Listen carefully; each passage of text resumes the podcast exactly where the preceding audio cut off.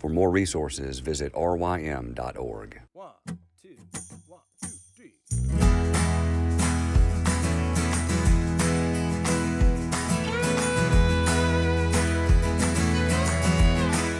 The Local Youth Worker is a daily podcast that's centered on five questions each week.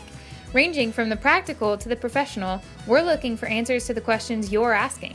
Whether you're in full time, part time, or even volunteer youth ministry, this podcast is for you.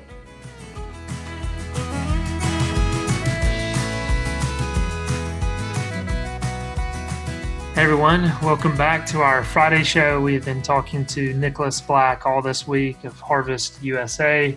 Uh, Nicholas, I've appreciated this discussion. I know it's a helpful discussion in, in between recordings we've just shared.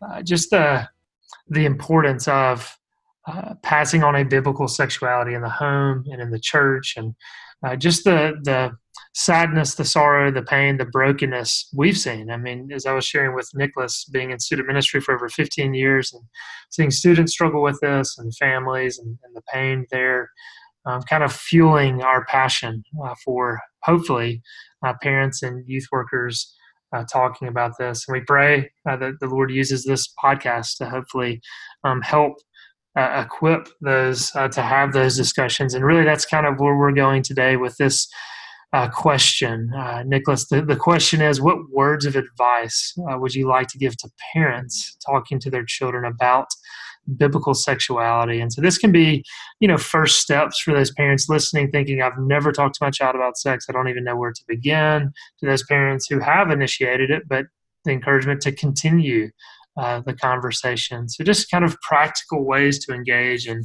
um, talk to their children.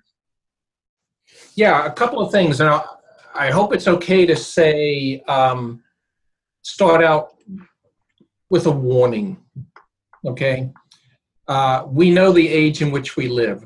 Sex, sensuality, sexuality is the dominant way in which individuals now measure their self worth, their identity, the uh, the degree to which um, life is meaningful and purposeful. I mean, it's all been sort of reductionistically centered in on sex and sexuality. Um, so we as parents cannot be quiet on this issue. So I would just say the warning is if you're silent and you're not doing anything about discipling your children to become the man or woman God wants them to be with regard to sex and sexuality, then then you will allow the, the culture to entirely shape and form them. The internet is great. The internet is dangerous. There is no greater dissemination of, of ideas with such speed and rapidity as the internet. Um, so the first thing is, and I, I mentioned this in an earlier program, um, with that warning, pick your pain you know, it's really hard to talk about the most intimate and vulnerable thing that we have and do as people. Sexual intimacy is incredibly awkward to talk about. Um, so I would encourage parents start as young as your children are. You know, start talking about naming body parts, naming parts of your body that you need to help them understand that they're their own, that they're not to be used by anyone else. Mm. Um, start introducing terms about sexual desires and behavior. Uh, start at four years old. Start at five.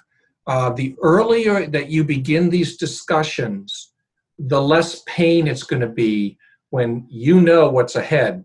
When they start hitting puberty, those ages in which desires become you know they raise their head so to speak. Um, you've got to you got to engage those conversations. It's a lot harder to do that when you've been silent all these years. And all of a sudden you you think i got to have the talk. Um, one of the things you want to get out of your head is it's not the talk or a talk. You must have a series of talks at all the ages and stages your children are until they begin to leave your house as as a young adult. You wouldn't have one talk about Jesus Christ in your home. Hmm. Uh, what you want to do about about teaching your children about Jesus is to have a series of discussions all the way. You need to do that with sexuality as well. So um, that's that's the one thing um, you want to be able to do is you be the discipler of your cho- your children. Just as you would not drop them off in the middle of a city at night when they're very young with no directions, no phone, no way to get home, but tell them, "Hey, expect your home before before midnight." You wouldn't do that as a parent. Well, if you're not talking with your kids, you're basically placing them, so to speak, right in the middle of the internet and telling them to make sense of everything. Hmm. And you want them to turn out okay, it's not going to happen. It's not going to happen. So it is a great thing to be talking about this stuff with you kids. That's the first thing. Hmm. Second thing, uh, technology and the internet go hand in hand. So, you know, you're going to be giving your kids devices that are just amazing in their ability to connect your child to the world and other people. But again, they're portals and they're going to let in a lot of stuff that's really bad. So take all the measures that you should be doing, putting filters on these devices, Wi Fi controls in your home, accountability software for older kids who are taking cell phones with them, where they can internet the ac- inter- access the internet no matter where they are. You need to know what your kids are looking at. You need to know what they're spending time in. So treat technology with all the respect and care that it deserves. Hmm. Don't let it control your kids' lives. Um, that's the next thing. Mhm. Um, And something real quick to jump in on you there. I remember just um, a piece of advice that Tim Challies uh, gives uh, Yeah, that, that I think is, is helpful is uh, simply counting up the number of screens that you have in your home. You know, he said that, that as you're thinking about, you know, getting control on technology in your home, and as you've already said, and uh, I would say, as we've said on this podcast, technology is a good gift from God. Mhm. Um, we have to be wise in how we use it. But he just said, actually, counting up the number of screens often surprises parents because, like you said, it's a it's a portal where the world is getting into your home. Yeah. We've got to be sure we know where all those screens are because even the old iPhone that's sitting in a desk drawer somewhere the child can plug it in and connect to Wi-Fi and can be having access outside of the home without parents even being aware. So I think that's just kind of a practical count up the number of screens that are in your home um, because it's Yeah, and John, I have this tragic story. Um, one of the worst stories I encountered by being here at Harvest was having a parent come to me and say that her her ten year old son had crept into his seven six year old daughter's bedroom at night when she was having a sleepover with friends, and he sexually assaulted one of her phones goodness. and and when when that came to light what they discovered to their horror what their 10 year old son had been looking at hardcore pornography Mhm. on their tablet for a couple of years Unbelievable. and and so what happened to this young boy was being so immersed in this this this filth that one of the things that that he didn't understand was the difference between fantasy and reality Hmm. so he began to think that all girls wanted this and as a 10 year old boy being all alone he crept into this young girl's one of the hardest things i had to say to this parent was you might think i'm i'm really really crazy for telling you this, but you need to go to the police. Hmm. Your son is committed as a 10 year old, a criminal offense, and that young girl who's seven years old needs help. Mhm. And they did. Hmm. And it worked out well. You know, the police got involved, social agencies got involved. Their worst fear was that their son would be removed from them. It didn't happen, thankfully. Hmm. But, but they got the help that their son needed, and this young girl and their parents needed help because their daughter was sexually assaulted by by their son. Um, this stuff is real, and it, you know, it is, it is happening out there. So yeah, you got to take measures. Mm. And that, that's a good point. I'm so glad you're bringing this up because there is, and we, we've said it on this podcast plenty of times, there's a sense in which some parents do downplay the seriousness of this. And I think, oh, it's just kind of something children go through, teenagers experience. It's just a phase or, or something along those lines. So to bring up the severity of this and where this can lead, um, but, but also to talk a, a little bit about sexual abuse um, to us. I know we referenced it the other day. And so, those parents that are listening, not only kind of first steps of having this conversation, but what are some steps too to possibly you know prevent some of this and we would know having those ongoing conversations kind of welcoming the conversation from the child but but just some of the ways in which parents can um, bring up the topic of sexual abuse you know cautioning their children just, just what's some counsel some advice you would have for parents specifically talking about sexual abuse? Yeah knowing the statistics john that as much as 25% of young women uh, prior to the time in which they become an adult have been sexually molested or abused or exploited. And that boys are somewhere around maybe the 15 20% level as well. Um, should should help parents to know that they've got to bring this issue up fairly early.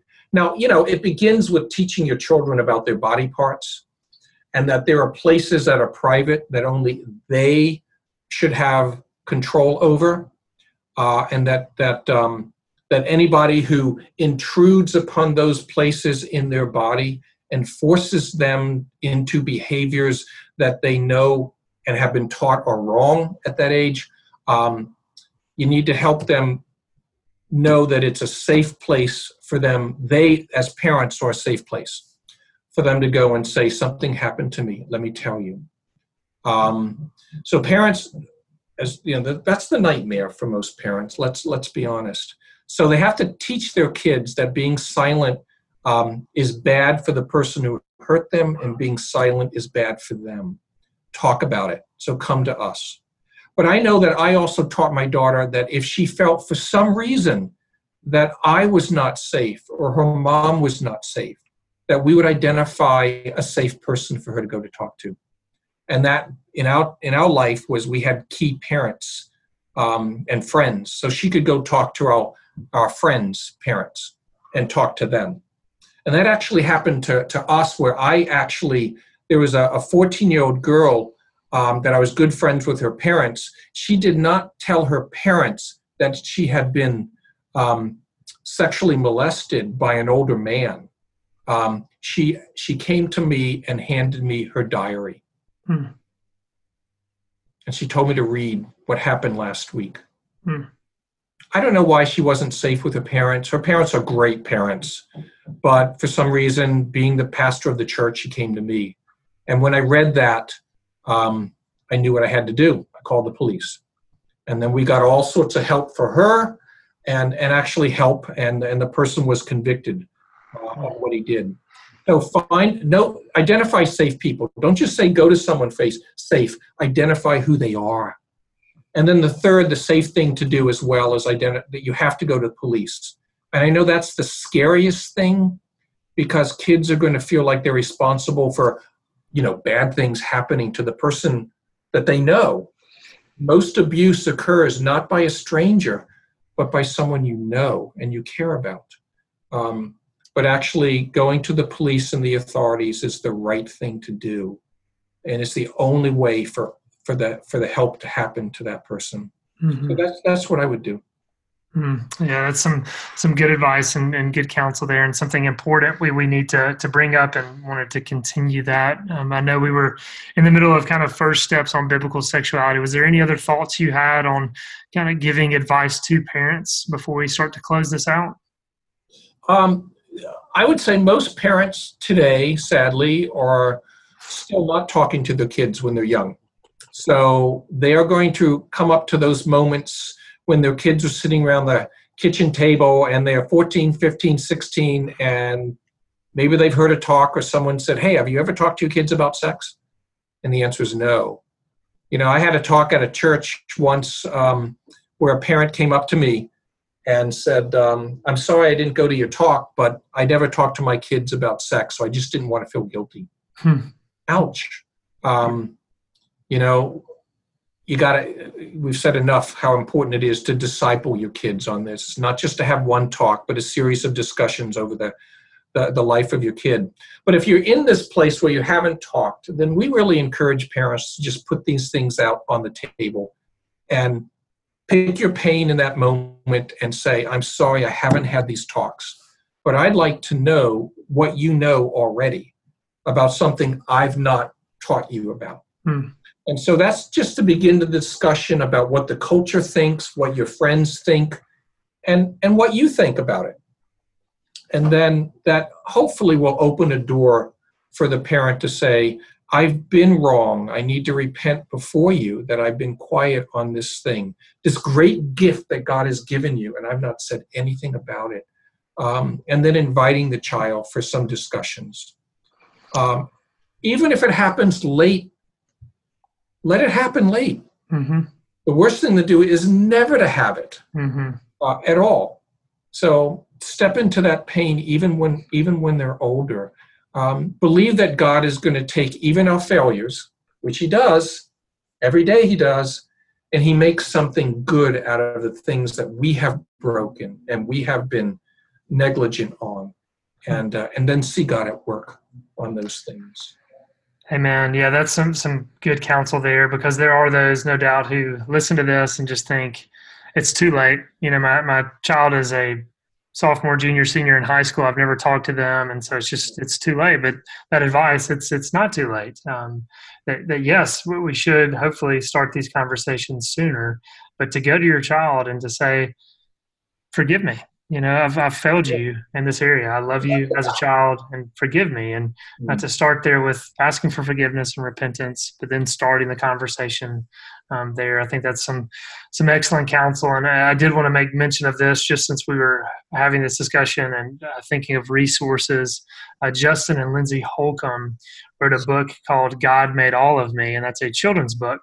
Um, that I think you know you can begin two years old, three years old, on up to to ten. That just educates uh, children on the parts of their body and uh, very easy to read, uh, very helpful resource, and and again giving uh, yeah Justin's story there. I think he has some experiences with uh, sexual abuse, and so him just trying to give counsel and advice on how to guard parents from that. That's a, a helpful resource. And I know we're we're starting to close this out, Nicholas. I did also just want to mention as we are two males having this discussion that uh, there's no doubt resources at Harvest USA, you know, for females. I mean, we specifically referenced the uh, porn addiction that's occurring among females. That this isn't just Yeah. a male issue, and that there are articles uh, that are dealing with that for those who are listening who are females. Um, Ellen Dykas, I know, has written some articles that are out there, and um, so be sure you know to check out resources for males and females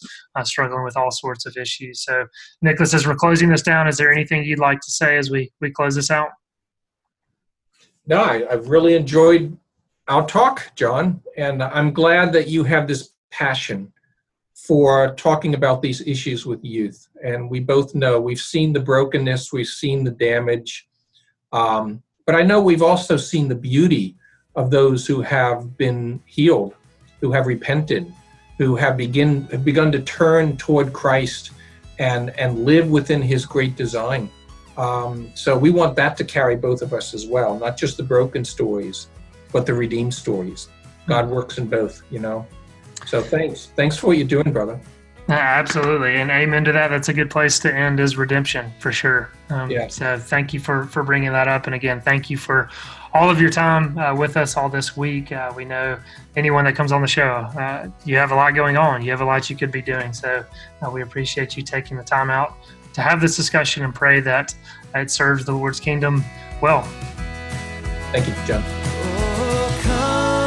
And buy without money. Oh, come and feast without pay.